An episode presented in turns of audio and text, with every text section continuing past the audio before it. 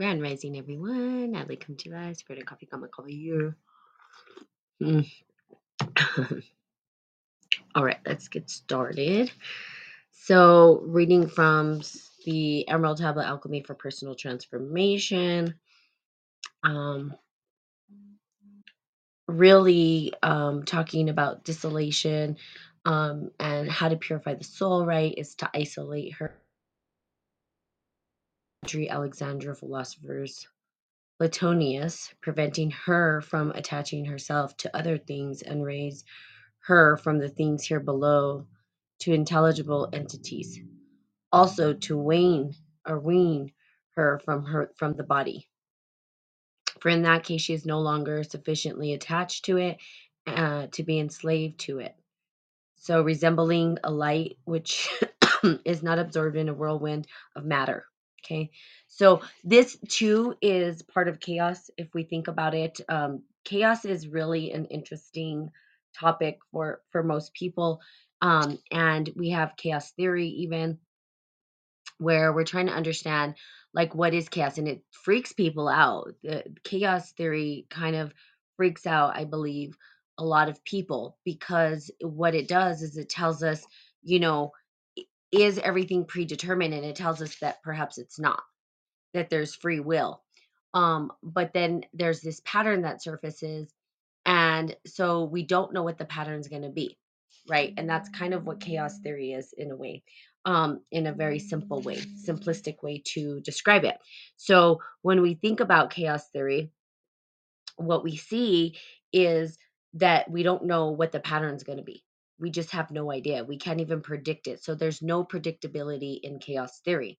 But we can say that the predictability we could probably say is that there will be some sort of pattern that arises from it. We get fractals out of this, right? Um, and if you are look too close or you look too far, um, it looks like a bunch of chaos. You don't really know what's going on. Um, and I think about this in like traffic, right? Or when we're flying, let's say for instance, and we're looking at traffic. When we're out on the road, it's like a big chaotic cluster right? It doesn't look like it makes sense. There's maybe not some order. I mean, people are driving in their lanes, not really anymore. People are driving all over the place. But when you start to fly above and you can't really see the patterns of the streets, like you know, the streets run straight, you don't really see a pattern. Basically, when you start to rise above in the plane and you look down, it looks like a bunch of ants, and it looks you can see the order and the patterning. It's pretty crazy. I always kind of used to do that when I was in the plane look down and be like, wow, it's just amazing how when you're down there and you're in it, it doesn't look as orderly as when you're looking from further away. So perspective is a big thing, right, with chaos theory. But what is this saying? This is saying that you shouldn't attach yourself, or if you want to um, isolate her, which is, I would say, the the Great Mother, and to live fluidly, um, you have to disconnect her from matter. Um, matter is we are matter whoever's on here. and we are dense and matter when we're dense and we're trying to move through the world, it's not as easy, right? Moving our vessels through the world. Um, trying to find that lightheartedness. okay, so let's just go through this.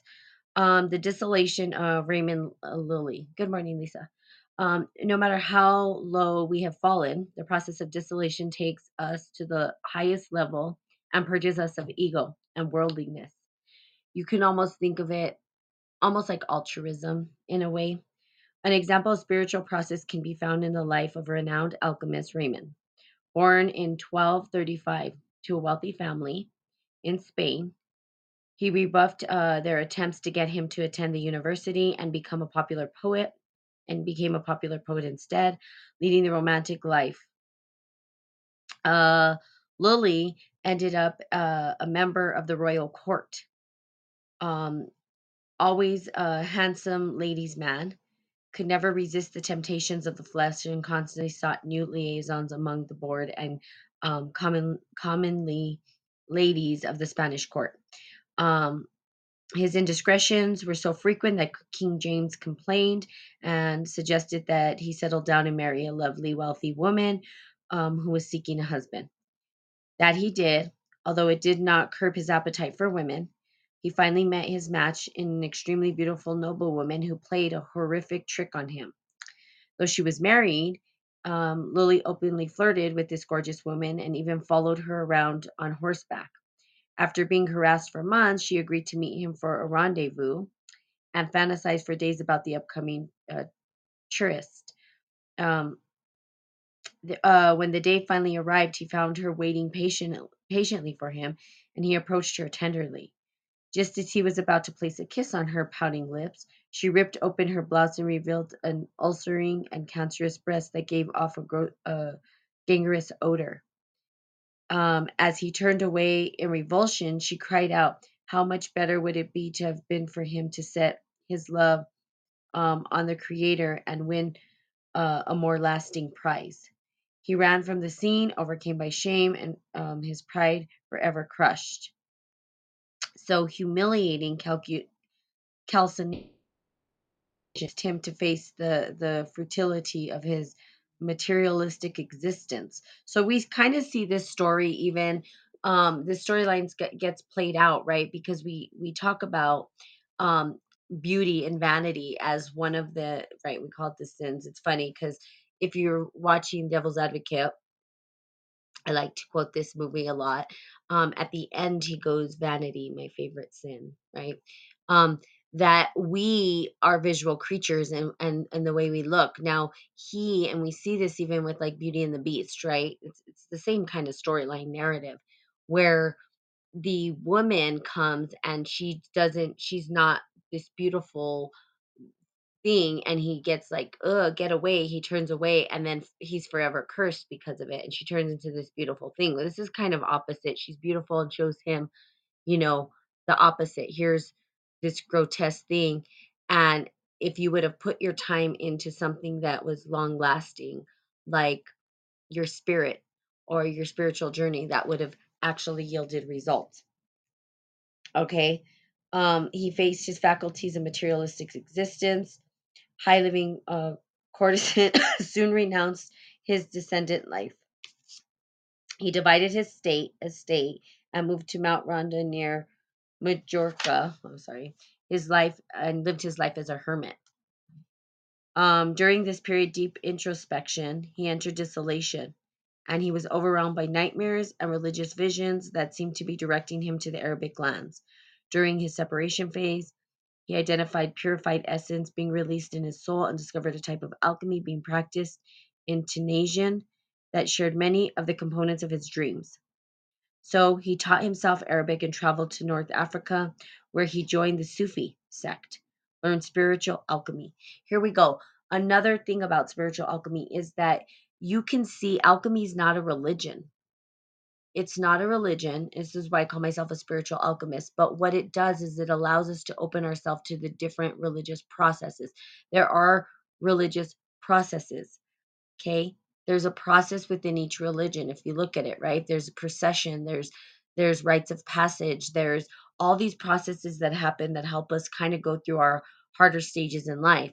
Um, if we looked at like the Catholic Church, for instance, you have baptism, you have your first Holy Communion, you have your marriage, you have all these things, right, that you go through is a process.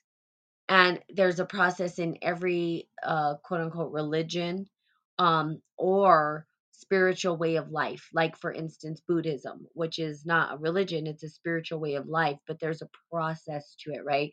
Um, the process being um, first there's suffering, there's a way out, the Four Noble Truths, and it goes down and it goes on and on and on. Alchemy is a part of that. So as you can see, he's even stating that, right? That he went out and he joined the Sufi sect and learned spiritual alchemy. You see, you can learn alchemy through these different processes. They're all alchemy in motion because each one of them is looking at how do we actually purify the the the soul, the spirit or how do we purify the spirit into soul? I think that's a better way to put it from a particular alchemic way of speaking about it, right? When we talk about alchemy, how do we purify that into pure light? How do we do that? What does the process look like? Okay. Um, and so that's what he did. Um, and so he went to the Sufis and he learned spiritual alchemy. This esoteric training completed his personal conjunction of the soul and spirit. Now, the Sufis do something pretty cool. They spin really fast. And each religion or each um, na- uh, cultural tradition or indigenous tradition or any tradition that we go back to, um, I don't want to say religious either, but all of these things had ceremony within them and the ceremonies were there to ignite a spiritual um, or entice a spiritual connection um, and so what happens right with the sufis is they spin really fast in circles and and it taps them into that spiritual connection. So we have drumming ceremonies right? The natives would do drums and that's how they connected into the divine was through the drum ceremony. So we have ceremonies that we do um, and there's ceremonies and there's an alchemic process to each um, i want to say religion or spiritual process that we have. There's ways to connect into the divine our divine self um, so he learned how to do that through the sufis now you have your way of doing it. Meditation is one way, right? Buddhism talks about meditation, sitting still, all of that kind of stuff. People do hypnotherapy, people take psychedelics, right, to have these experiences. The reality is we can tap into it without psychedelics. We can have these experiences through other ways.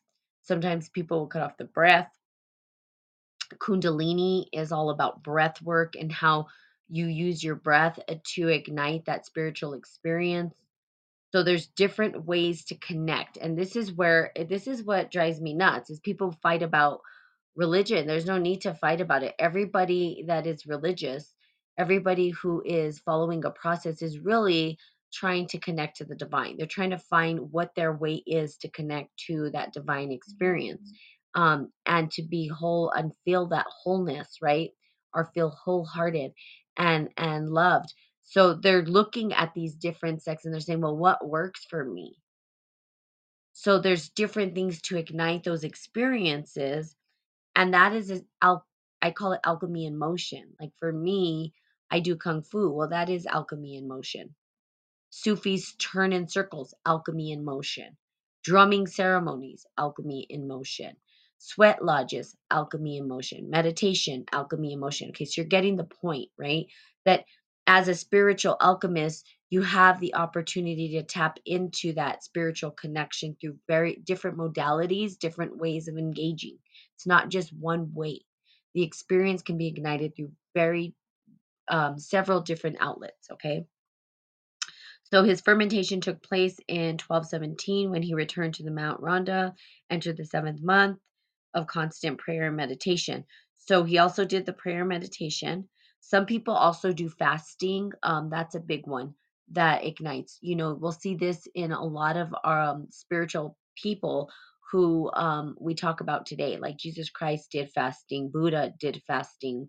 Um, we have uh, every religious practice talks about fasting um it- it's it's one way for you to connect to the divine as well um so that's another way. Okay always absorbed in prayer in prayer and conversing continually with angels who consol uh consolations he received had uh which the souls can indeed realize but which his lips cannot worth, worthily describe. Um he was flooded with a warm light. He had visions such as revelation of hermes. He beheld a vertical axis of reality and traveled to the above and below. He saw things emanate from one mind through the divine thought, finding expression in matter.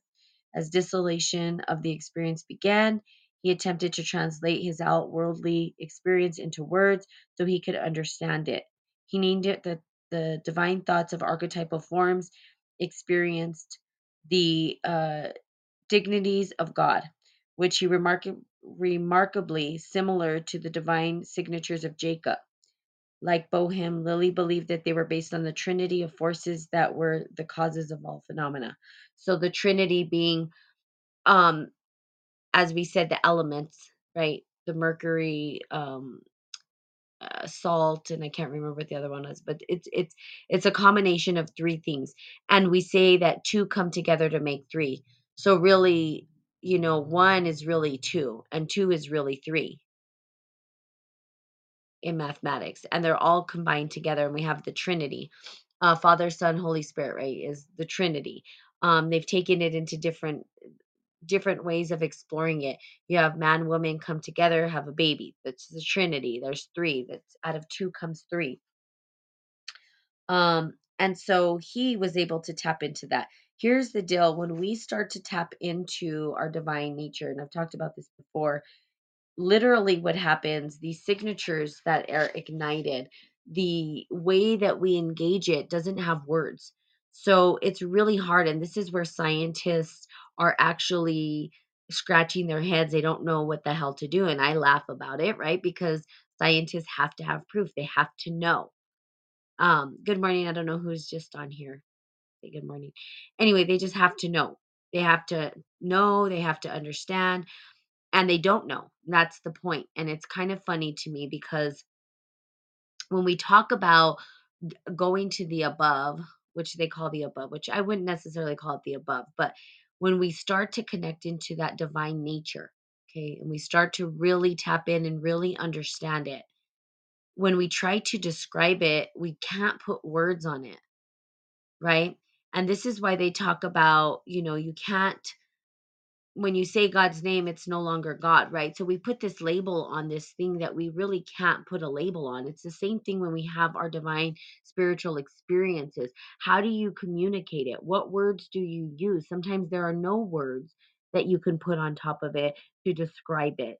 And even science itself is not able to describe the fullness of life in general and our experience and consciousness. They don't have a deep understanding of consciousness. They don't know how to describe it. They don't agree.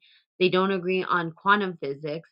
These are all those bigger things that we will probably never understand and probably not supposed to because there's it's it's beyond reason. It's not there's no reason behind it which is hard for most people because we want to rationalize, we want to reason, we want to we do.